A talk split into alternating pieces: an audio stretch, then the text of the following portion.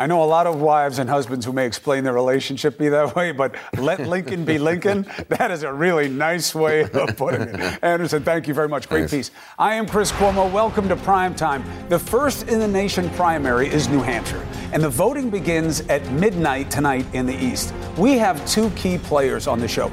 Both need remarkable results in this state.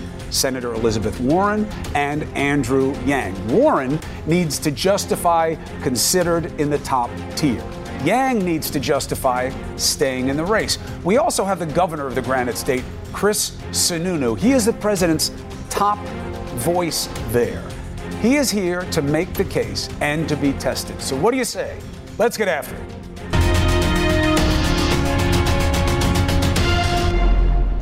All right, the good news is we have no app failures to worry about. This is a direct primary. But Andrew Yang says Iowa and its problems was such a big setback, he may be just hours from knowing the fate of his campaign. He warned supporters in an email, in part read, The confusion and failure to see results for days has hurt our narrative and our fundraising. If we miss this fundraising goal in New Hampshire, I don't believe we can continue contending at the same level. Now, Yang, as you may recall, made it back onto the debate stage Friday night, uh, made his points, uh, got some good responses from it, at least among the pundits. Now, he joins us here from New Hampshire. Welcome back to Prime Time. It's great to be here, Chris. Thanks for having me. So, first question You pulling a Booker? Is this a really dire situation we're talking about, or is this a way to make a nice appeal to get some money in the last minute? Well, you can see the energy here in New Hampshire is rising. The crowds are bigger and more enthusiastic than ever. We think we're positioned to have a great night tomorrow night right here in New Hampshire. I like that you have learned how to duck questions in your young political career. Are you really in dire straits with fundraising? Could tomorrow really be the end for you? Well, we need to have a great result tomorrow night, but I think we're in position to do just that. New Hampshire has always been the most natural home for my campaign. The voters here are very independent minded. They'll make up their own determination as to who they want to push forward, and we think that we're going to have a great night tomorrow night. I have found you to be a great uh, source as kind of an equal tell on our political process. What do you think your problem has been up to this point in not getting more traction? What have you learned about this process that you didn't know and disappoints you? Well, certainly with a crystal ball, we might not have invested as much energy in Iowa because I think that that lack of uh, lack of clarity afterwards hurt every candidate, and we put a lot of energy there. But we're excited about being here in New Hampshire. I think in, in my case, uh, there are many, many voters who have told us that they're excited about a number of candidates. We just have to make the case that I'm the candidate with the clearest vision for the future, and I'm the best position to beat Donald Trump in the fall. A couple of points of understanding. You said in the debate uh, last Friday that uh, Elizabeth Warren was talking about laws that would make a difference in terms of social justice. Uh, and you said something that's gotten a good amount of traction. You said, you know, we're not a few laws away from fixing social justice in this country. What did you mean? Well, if you look at the socioeconomic inequities between communities of color uh, and other Americans, right now, black Americans have only 10% of the household net worth uh, uh, of white Americans. And it's very hard to pass a few laws that are going to somehow balance that out and try and eliminate discrimination in various structures. The most straightforward way we can even things out is by putting money into the hands of every American family, which would have a greater impact on people that need it more and have less access to capital, resources, and opportunity right now, which unfortunately is many communities of color right now in this country. So your point wasn't laws don't work, it was you need more than laws. Understood. Uh, let me ask you something about Bloomberg. Do you believe that there is a lesson in what we're seeing with Bloomberg's move up through the polls that redounds to your own benefit? Well, the lesson is if you spend several hundred million dollars on TV ads in places you're unopposed, uh, you might see some poll numbers rise. I don't think that's new to anyone. The question really is what are the limits to what money can do in this race? I think that there's a certain point when advertising becomes more irritating than informative, and eventually he'll find that spending money is like pushing on a string.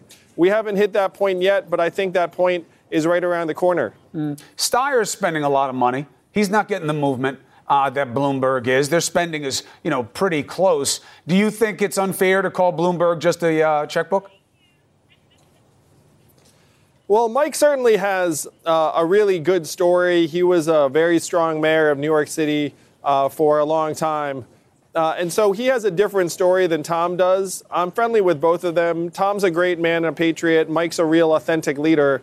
Uh, I do think that Mike's story translates better to many voters, though, because it, it feels much more political uh, and something that they're familiar with. Well, because he's held office and um, Steyer hasn't. Uh, you know, it's interesting. And the reason I bring it up is not to have you talk about somebody else the night before, you know, that the uh, primary starts, but couldn't you make the same argument to voters that Bloomberg's making? Yeah, you don't have as much money, but you've been successful in business. You understand dynamics that are outside government and how to get things done, and that you don't really care um, to repeat the culture of leadership that they're used to. Yeah, I think we need to focus on solving the problems that got Donald Trump elected in the first place. And Democrats are making a mistake by acting like Trump caused all of these problems. He's the symptom of a disease that has been building up in our communities for years. And my plans are the best approach to actually start curing the diseases that's been ravaging our communities this disease of rampant inequality, this extreme winner take all economy that's becoming more extreme all the time. Because technology is going to get more powerful and more capable in ways that most Americans do not realize. And we have to get ahead of the curve rather than continue to fall further behind. Biggest fear. Sorry, what was that? Chris? Biggest fear for you, for the American people. Well, my biggest fear is that we continue to play I lose, you lose, I lose, you lose with our politics. Meanwhile, the people lose. Our communities lose, our families lose. There are many people here in New Hampshire who do not feel like their families being included in the 21st century economy, and we cannot allow that to continue. That's my greatest fear is that we don't start actually including people in the unprecedented innovation and progress that we're making in some parts of the economy. Biggest impact you think you've had on the race to this point? Well, I'm happy to say that now many, many Americans, a majority of young voters, a majority of people in Iowa, actually support universal basic income, my idea of a freedom dividend for all Americans. Five Democratic candidates came out and support, said they would support it or are open to exploring it. So this idea is not going anywhere. I believe this campaign has helped accelerate the end of poverty in our country by years, maybe even generations. And that's something that's going to stand the test of time. Well, listen. We wish all candidates good luck as long as they're acting in good faith. Uh, I add an extra layer of hope for you because you are talking about things in ways that we are not used to hearing in our politics, Democratic or Republican. And I think it's good for the debate. I think you're good for the debate. And it's been a pleasure getting to know you. You're the only guy in the race I've never heard anyone trash. And that is a rare, that is a rare credential these days, wow. Mr. Yang. Well, thank you so much, Chris. The Yang Gang here in New Hampshire is really excited. We're going to have a great night tomorrow night. Oh, look at this. Look at the oh, with those edgy uppercuts. All right. Thank you very thank much. You, All right, Andrew Yang, the Yang Gang behind him. I'll tell you what, you got to give him points for crowd control also. I thought he was in like a different room because they were so quiet. They were just being respectful. That is a depth of devotion uh, that they have to Andrew Yang. We'll see how it serves him in this all important first primary. So, if Yang's goal is to survive, Senator Elizabeth Warren wants to thrive. She wants to prove that she should be the queen over all the bees the Bernie, the Biden, the Buttigieg, the Bloomberg. But first, a reason that New Hampshire matters to Democrats that I don't think you've heard enough about. The Wizard of Odds is going to take us inside a very, very important reality. Next. All right, the show is packed with people who matter tonight. We just had Andrew Yang. He has to do well in New Hampshire, or he thinks his campaign may not survive. Senator Elizabeth Warren is getting seated right now. She's been at the top tier of the ticket. This state is a big deal for her for a lot of reasons, but one of them I'm about to tell you right now, and that you should give this some consideration. And a lot of people aren't talking about it. Did you know that no candidate has ever won their party nomination without placing first or second in either New Hampshire or at the Iowa caucuses. So, what does that mean in New Hampshire and based on which candidate? Let's discuss with the whiz. Did I get the first part right? Which, which uh, yes, you got you got right, basically good. everything in there correctly, and you can see it right here, Christopher. Take a look at this. So this is the nominees standing in the New Hampshire primary among Democrats, no incumbent running. Makes the list a little bit shorter here. Look at all this. Look at all the Democrat nominees since 72 and where they finished in the New Hampshire primary. A lot of firsts and a lot of seconds on here. The fact is, at least going through history, unless you finish first or second in New Hampshire primary, your bid goes adios amigos, goodbye, see you later. Uh, and you will not say this is an aberration because there are more candidates this year? No, I no, I, it, I do not say that. All there have been plenty of years in which a lot of candidates have run. In '76, mm-hmm. Carter, there were a ton of candidates that year. My goodness gracious, and he finished first in that primary, not on that strong a percentage, but he finished first in that primary. The fact is, historically speaking, you got to finish either first or second in New Hampshire, and that's why tomorrow's stakes are so important. All right, give me more. So I'll give you more here, but let me give you a reason to take back just what I said and give you a reason why maybe this year will be a little different. Take a look at the demographics. I said it might be reason you you, you know you went all bad on me. Well, now, fact, now you're going to make the same point. with you. We have to we have to have a little contention here. All Let's right, go. go. Ahead, go ahead. All right.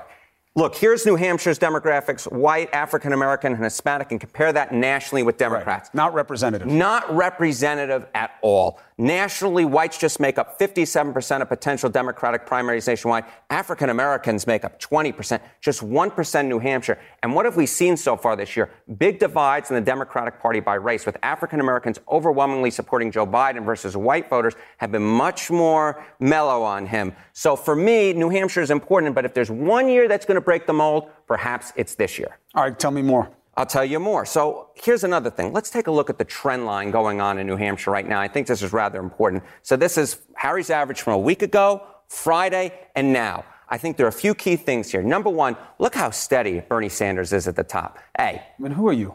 Who, who am I? I'm good enough to be give, on your program. give me the Here numbers. we go. 26, 26, 27 for Bernie Sanders. Here's another interesting trend line. Look at Joe Biden. A week ago before Iowa, he was at 19%, but look at now, 13 and 13. Here's who got into that base. Look at Pete Buttigieg. He was at just hmm. 12% before Iowa, then shot up to 22. But look how he's sort of leveled off here in the last. And let's days. be fair to Bernie and Buttigieg. Who knows how their numbers would have done if they had gotten the full benefit of the returns spot on, and one of them was declared the winner. You know, obviously, look, Bernie is just strong. He's at strong. the top of the ticket. Yeah. He's almost getting ignored because he's been so consistently strong. Yes. That's not fair. But who knows what Pete would have done if he had been the clear winner in Iowa, you know, that night. He could have. He could have even gone right. higher. So we'll never that. know. We'll, never we know. will never know. The fact is, tomorrow's a primary at least, so we don't have to worry about the votes being counted in a good way. I feel bad. I'm taking this back, but it's not like you're like Sony or Nike or Zenith, you know, uh, or something like that. Or Chris Cuomo. Zenith. Boy, is that dating me. Yeah, that, that is. Harry Enten, thank you very much. Shalom. I appreciate you it. well. Zenith. All right. We talked about uh, Warren. All right. Now we want to get to talk to the senator. That's the key on this show. Uh, why should she be the first choice? And why is she the best choice for her party tonight in New Hampshire and overall? Next. All right, first fact candidates from Massachusetts, which is obviously where Senator Elizabeth Warren is from, they've done very well in New Hampshire when running for president.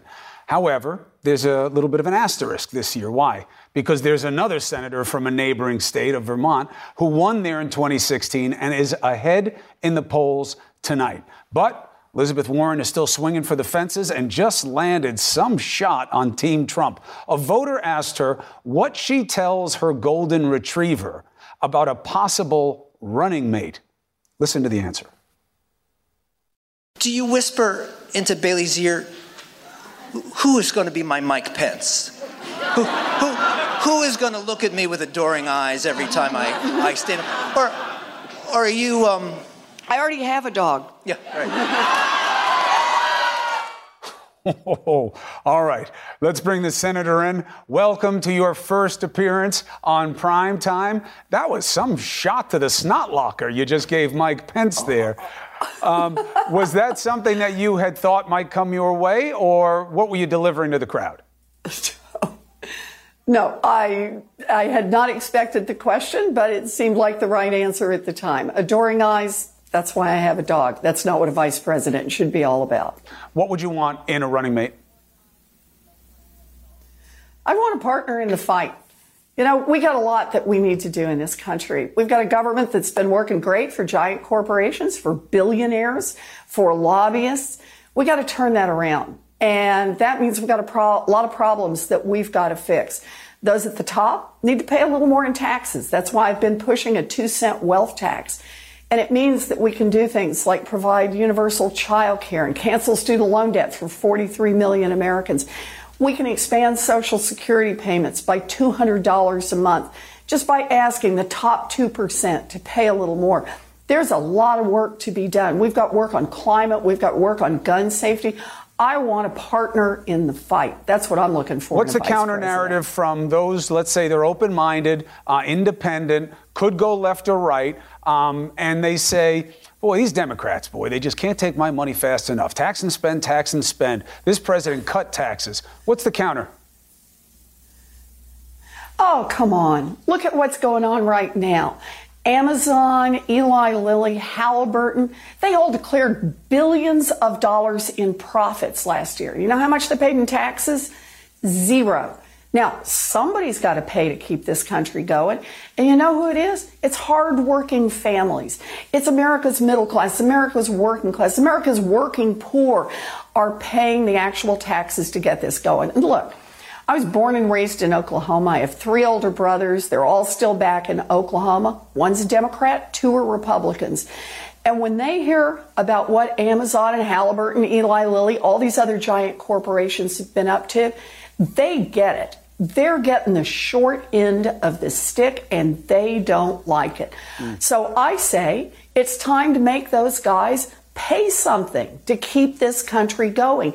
And it's also time to ask the wealthiest, richest families in America, the top one tenth of 1%, pitch in two cents so that we can provide for the next generation of kids so they don't all have to get crushed by student loan debt to be able to go to school so that when when a baby comes, a mama can still finish her education, or a mama and a daddy can both go to work if they want to. These are investments that we should be making in the next generation. And here's the deal even if you don't have kids, even if you don't like kids, they're the right investments right. to make to build our economy not trickle down from rich people. We've had 40 years of that, and it has nearly destroyed America's middle class, working I get the argument. families. We need to build this economy from the grassroots up. I get the argument. Now, uh, Bernie Sanders and Good. you have been uh, dealing with uh, being in somewhat of the same lane. New Hampshire is a unique uh, lens on this. Yes, he won the last time. Yes, he's also a senator from a neighboring state. But when you look at the numbers in New Hampshire, what mattered in the last race with Hillary Clinton, trust was a big issue. What do you say to the voters of New Hampshire that uh, forget about gender? I'm not Hillary Clinton. I, I can be trusted to the extent that she wasn't in that state, and it comes up in the metric. What do you say to the voters there about why you can be trusted to deliver as well or better than Bernie Sanders? Look, I've been fighting for working families all of my life. I grew up on the ragged edge of the middle class. My daddy ended up as a janitor. My mom worked a minimum wage job at Sears. I wanted to be a public school teacher, and that was out of reach for us because there was no way to pay for college. Ultimately, I got my big break in life because of a commuter college that cost $50 a semester. I believe in working hard, and I believe in a government that helps expand opportunities for our kids. And that opportunity is just not out there for our kids today. So I spent most of my life as a teacher first as a special education teacher and then as a teacher in law school. I didn't start dreaming about being a politician. Uh, that wasn't that wasn't in my plan. But at the end of the day, back after the financial crash, the fight came to my door, and instead of backing off, I stepped up. I fought for a Consumer Financial Protection Bureau that has now returned more than $12 billion directly to families that banks cheated. I've stood up to the big right. banks. The, got the CEO of Wells Fargo. I lit him up bad enough that the guy got fired. I got in a Senate race uh, against an incumbent Republican who was just going down to Washington and voting against the interests of hardworking people.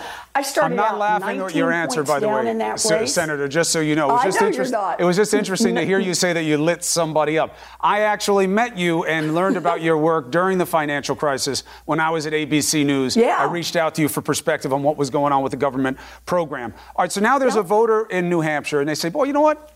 I like this Warren. She's smart." Uh, she's got a plan for everything. Good. Uh, and uh, but I got to decide between her and Sanders. Sanders has never changed. That man is authentic as he is anything else. And Warren has changed a little bit. The Medicare plan changed, the timing, the mechanism, how to play for it. Uh, Bernie's more consistent. I got to go for Bernie. How do you convince him? Look, look, all I can say, I'm not going to criticize anybody else, but all I can say is I'm going to deliver results. I got a consumer bureau passed into law at a time when everybody said it just can't be done. But I got it done. I've gotten about a dozen bills passed since Donald Trump has been elected, including one that's going to help the 40 million people across this country who have hearing a loss but can't afford to get hearing aids. So I've got, I had a plan for an over the counter bill, got it all the way through, and next year people are going to be able to buy hearing aids across the, the country. And somewhere Senator. Sanders You know is yelling at you, uh, Senator. He's yelling, I wrote the damn bill. I can get the results too. What's the difference? So I've done it. I've actually done it with an agency. I've done it with bills in Congress. And look, my view on this is we got to do on health care the most help for the most people as quickly as possible. Last year, 36 million Americans couldn't afford to get a prescription filled. Do you know what that means? They were scared enough or sick enough to go to the doctor. The doctor looked at it and said, This is serious enough to write a prescription. They walked out with that prescription and they said, It's either that or groceries, that Right. or pay the rent on time. And they threw the prescription away. So here's how I see this. I'm going to start by protecting the Affordable Care Act on first day from the sabotage of the Trump administration. But you know what else I'm going to do? I'm going to use the power that a president has all by herself. And I'm going to lower the cost of insulin, of EpiPens, of HIV AIDS drugs, commonly used prescription drugs. You don't think Bernie can do the same thing on day one? I'm going to use Look, I'm going to use all the tools. I have worked in an administration. I spent a year setting up an agency. I'm going to use the tools of our agencies. I'm going to use the tool that a president has by herself. And I'm going to take the fight straight to Congress. We've got to attack the influence of money, the corruption that goes on every day. Why I'm you and not Senator that fight. And Sanders or Buttigieg?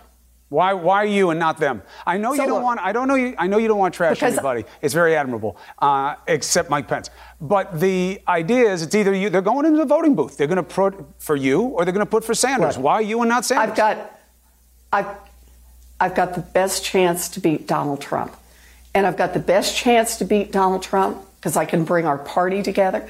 I've got the best chance to beat Donald Trump because I run on core democratic ideas and values that every Democrat can get behind.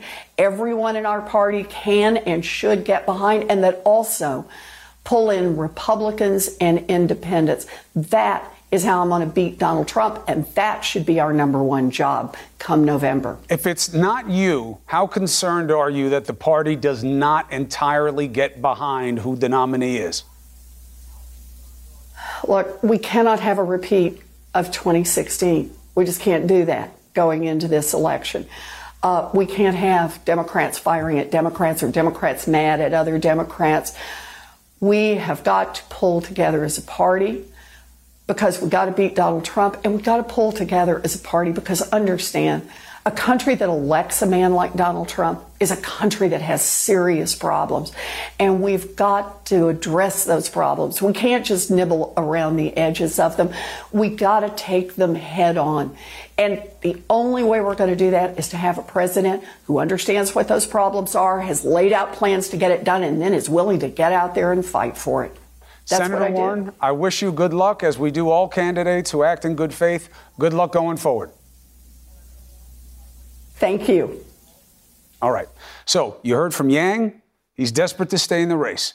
You heard from Warren. Um, she needs to be seen as the top tier after New Hampshire. So now we have the governor of New Hampshire, Chris Sununu. I have to tell you, I've been around him, watched him work for his state. Does not act the way we see Donald Trump act on a regular basis, but he is here to argue why the president should win his state in the general election. I argue, not an easy case to make. So let's see how he does it. Let's get after it right after this. President Trump on the campaign trail making the case now to New Hampshire voters on why they should keep him in the White House. You'll remember he was bested by Hillary Clinton in New Hampshire in 2016. The governor of the Granite State predicts Trump will win this time in November. That is Governor Chris Sununu. Gov, good to have you. I want the audience to know if they didn't see the documentary. I know the governor. Uh, I watched him work. I advocated for the work he was doing to help with the opioid crisis, uh, which is horrible in New Hampshire for a whole host of reasons that have nothing to do uh, with the governor necessarily. Um, but we know each other. We worked on that. Um, so now let me test you on something else. So uh, the president said something tonight that I believe you would never say. Let me play it for the audience. Remember last time we won the primary tremendously? We should have won the election, but they had buses being shipped up from Massachusetts, hundreds and hundreds of buses. And it was very, very close, even though they did. But this year, you know, we have a great governor, Governor Sununu, great governor, Chris. All right, Gov, I know you're not going to disagree with the last part because he's saying you're a great governor. Uh, but the uh, you've talked a little bit about this, but not like the president. Uh, the Boston Globe, Politico, this has been debunked. It's put under the same category of the 2 million people who he says voted illegally in California. Are you worried about staking your reputation on a president that does not tell the truth, like we just saw? No, no. Look, uh, at the end of the day, um, what you're seeing here in New Hampshire is a lot of economic prosperity, which he deserves a lot of credit for, a lot of economic freedom, a lot of individual liberty. Um, a lot of his successes are translating to uh, a lot of success for our citizens at a very localized level. Not because of big government, we're going to solve all your problems and tax you and ask you for more money. Don't worry, we'll take care of it. It's a very different mentality, and that live free or die spirit really translates well with a candidate uh, and a president like Donald Trump that has brought a lot of success here. And at the end of the day, people are going to vote in the interests of themselves and their, their neighbors and their community, and that's economic prosperity. It makes a better quality of life, better individual living. It's why we have some of the we have the lowest poverty rate in the country, one of the lowest unemployment rates in the country, mm. some of the highest wages. These are things that really drive people when they go to cast that ballot. No question. People vote on their wallet, and they should. They got to yeah. take care of their households, uh, and that's a specific yeah. concern, especially with what you're dealing with in the state. Can't argue against that. Uh, but as we both know, what's going on in the economy has been going on for a long time. Uh, this is a decade plus expansion. My argument is this you could get a tax cut and you could get regulatory changes from any Republican. It would be anathema for them not to do it, actually. But when it comes to what else you get with this president, that is not Chris Sununu, in fact, no Sununu that I've ever met, um, saying that he's going to put people in cages because he likes the message of harshness. Uh, going after trade imbalances by putting tariffs on that you know hurt consumers here. These are not conservative values. He does not talk to people or about people in a way that you ever have in your campaign. You're endorsing the way he speaks, not just the policies. Are you okay with that? Well, well look, we have very different styles. I, I, don't think anybody has the same style as the president. It's not right? a style, he, he Governor. it's not a style. It's not a style. When you put kids in cages, it's not a style. When you endorse the policy because no, you like the harshness. He talks, look, he, ta- he yeah. Look, he I mean, talks he, in a says things that you would never say, Gov. You'd never say it because you'd no, never be able to walk and, and back in your own parents' house. But he says it, and you're owning it by endorsing him. That's my, my, my argument. Uh, no, that's ab- no, that's absolutely not true. Donald Trump does not define Chris Sununu. He doesn't even define the Republican Party. Right? One person, one point in time, one event does not define the party and where we need to go as a country. This this election and what you're looking at, Republicans and Democrats, whatever candidates you want to put up there, the president against whatever candidate, are you going to believe in it, that it's a big government, big system? That is going to solve all your problems. Government is not here to solve your problems. And that is why Donald Trump connects with folks. Government is here to create doors of opportunity and for your kids and your business, uh, your, your, as individuals, whatever it might be. And then it's up to you to walk through that door. That's the opportunity government has to create uh, prosperity and, uh, and, and, chances, whether it's mental health, opioids, whatever it might be. Mm. It's not a one size fits all government system. And at the end of the day, it's about results. Do I like the way the, the, president talks all the time? Absolutely not. I don't like how he says certain things. I don't like the hyperbole and some of the vulgar language he uses. Of course not. But this is really fundamentally about where we're going to go. Are we going to back a socialist or are we going to back the American uh, democracy and people having their own say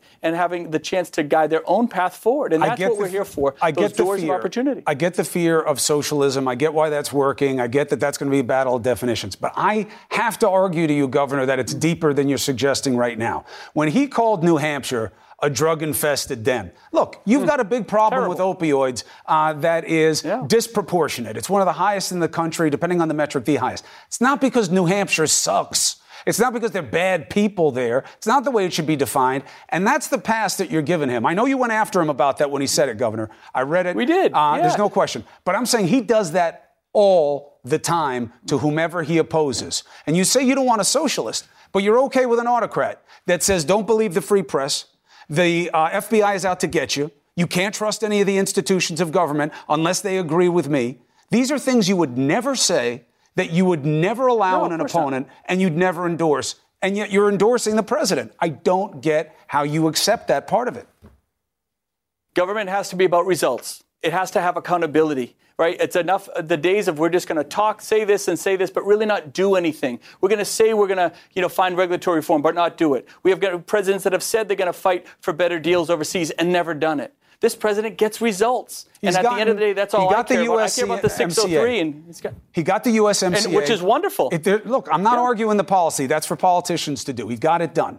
Um, but what he's win. been doing with big trade, win. Republicans hate for a reason because of the tariff kickback. And you can't look at what's happening with the farmers. You can't look at what's happening in your own state and say, oh, we were wrong about tariffs. Turns out it's okay. We're doing all right. You're not doing all right because of that policy. As that's deals, just policy. But, but you know as well as anybody, as the deals become finalized, the tariffs go down. You use tariffs as the leverage. I don't like it. The businesses don't like it, but he's using them as leverage to get better deals, whether it's in China, whether it's a, a new multilateral deal in Europe, whatever, or, or, or, or, Asia, whatever it might be. And the USMCA is a good example of that. The deal got ratified. The tariffs are moving uh, the way we want them to move, and the trade is happening better now than ever before. Could Obama could have done it? He chose not to. That, look, Obama that's, that's fair criticism on policy, to. but I'm just saying yeah. a president isn't just their policies. And if you're going to talk about results, again, look at yourself, Governor. You worked across the aisle to get Granite Hammer done. What's that? Granite Hammer is this huge comprehensive thing they had to figure out in New Hampshire because this drug is awesome. killing their communities, um, uniquely so for a whole bunch of reasons. I did a documentary on it. You can go watch. But you reach across the aisle. You treated your oppositions with decency. You talked about addicts with decency. You wouldn't call a traumatic brain injury a headache. You wouldn't call addiction a weakness or a character flaw. That's what this president does. It's not just his policies. And I just think it's an interesting situation to have someone who stakes their political reputation on how they do the job, like you do, Governor, and the family you come from, which I respect um, because I know what was put into you. This president checks none of the boxes. He could never be a Sununu. How do you endorse how he is, not just no, what he no, does? He's definitely not a Sununu. Look, it's um, again, you got to call the balls and strikes like you see them. And and just to translate a little bit into what we're seeing with the with the first of the nation, that's why Bernie Sanders, as socialist as he might be, is going to do well in New Hampshire because what you see is what you get every time. A little bit what you were discussing with Elizabeth Warren earlier. You know, we might not love the policy, but the, a lot of the Democrats say he doesn't change. What you see is what you get. It's why Donald Trump does well here because what you see is what you get. You might not like the way he talks and how he does it, and some of the, the volatile, um, uh, you know, that that vitriol that comes out sometimes, but at the end of the day, we have to all be about results. And you got to call him on that. When he said New Hampshire was a drug infested den, I called him within a half hour. I said, You can't say that. That's completely inappropriate. And we're going to hit back and we're going to hit back hard because we're making huge progress in that area. He's making investments in mental health, early childhood education, and most importantly, the economy business. I find it comical when you see these Democrat candidates say that they're going to drive a better economy. Trump has exceeded all expectations. Obama was very clear. He said it can't be done. You can't see GDP of 3 and 4 percent. Yet these Democrats think. Yeah, but he doesn't. He doesn't have GDP of three or four percent. He had it for a couple of quarters. His average is almost identical to what the last three years of Obama's was. But that was that's a conversation for the end of the day. Governor, I just wanted to get you on record about with the big primary in your state where you want it to be. You know you're welcome back here to argue the case uh, for this president on the economy or anything else whenever you want. I wish you well. Thank you, sir. Thank you, guys. All right, Governor Chris Sununu, thank you. All right, no matter who wins on the Democratic side in New Hampshire, we're going to learn something after this primary that I argue to you matters as much as whatever the standings are. This is what you should be watching more than anything else. I'll tell you next. It's looking good for Bernie Sanders in New Hampshire. This is almost all good news. Why almost? You putting a W up, gets the media talking, shows his solid place at the top of the pack, for now at least, keeps the donors coming. So why almost? Was that some media hedge? No, it isn't. And here's why Sanders is expected to win. But the expectation is that it will be with a relatively low percentage of the vote. What does low mean? Under 30%. Why does that matter? Only one Democrat in recent history has won New Hampshire with that small a number. You have to go all the way back to Jimmy Carter. And there's actually a second almost here. As with Iowa, the bet on Bernie is that he can bring in a lot of first time voters, voters who sat out the last time, and of course, a lot of young voters. So, our job together is to create the highest turnout in the history of the Iowa caucus. Look, he says it all the time, and I see online Bernie supporters. I just didn't see you in line in Iowa. Young voters didn't come out in big numbers there, and it does not look, according to projections, that it's going to happen in New Hampshire. And why does this matter? Look, Democrats, the general theory is that look at 2018, look at the midterms, look at the turnout. They're coming this time. Our people are coming out. That's what the Democrats are saying. The Iowa numbers were about where they were in 2016 and nowhere near where they were in 2008 obviously, when Obama was making his push. So the pushback argument here is what? It's such a big field. You know, is it fair? Is this apples to apples when you have all these Democrats this time, not just Bernie and Hillary? Well, Republicans had a huge field in 2016. Trump broke 30% anyway. How? By engaging a specific group of fiercely loyal supporters and playing to division and anger. Now, can Sanders match that? Well, he's not an anger guy, he's not a demagogue, but he does have an intense base. The people who voted for him in Iowa are mostly the same person, people who backed him before. Speaks a lot to loyalty and enthusiasm and being inspired. But he only won 7% of voters in Iowa. Now, why is this 7%? This 7%, if you picked Hillary the last time, only 7% of those voters picked Bernie Sanders this time. So, what does that mean? That means there's a question about whether or not Bernie Sanders can expand his base. By the way, it's the same problem for the president. That you can only get so many people in the tent by pushing division uh, and saying that you're against what they're against. So here's the question for Democrats now. In a year when the overriding number one objective of the Democrats is to get rid of the president, right? Is the answer a battle of base versus base?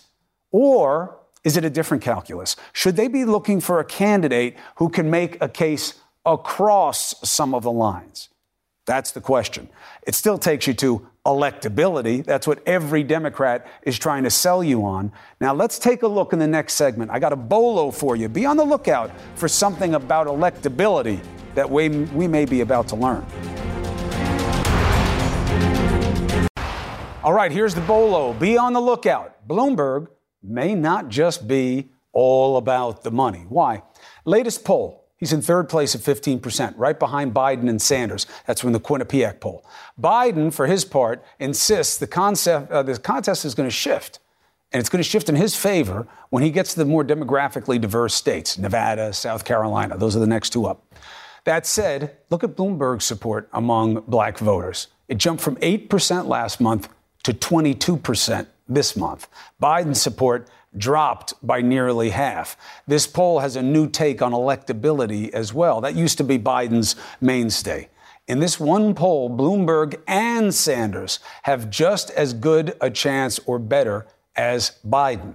Keep watching the numbers. This party is undecided. CNN Tonight with D. Lemon is coming up from New Hampshire right now. Don couldn't get enough of the weather up there, I assume. Or did something else take you to New Hampshire?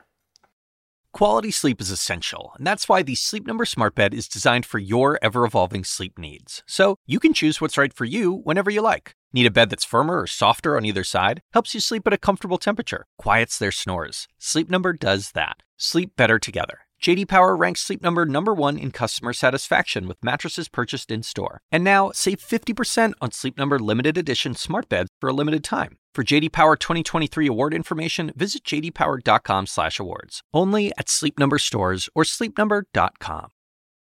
Now streaming exclusively on Max, a new CNN flash doc about the album that has Nashville talking. Call Me Country.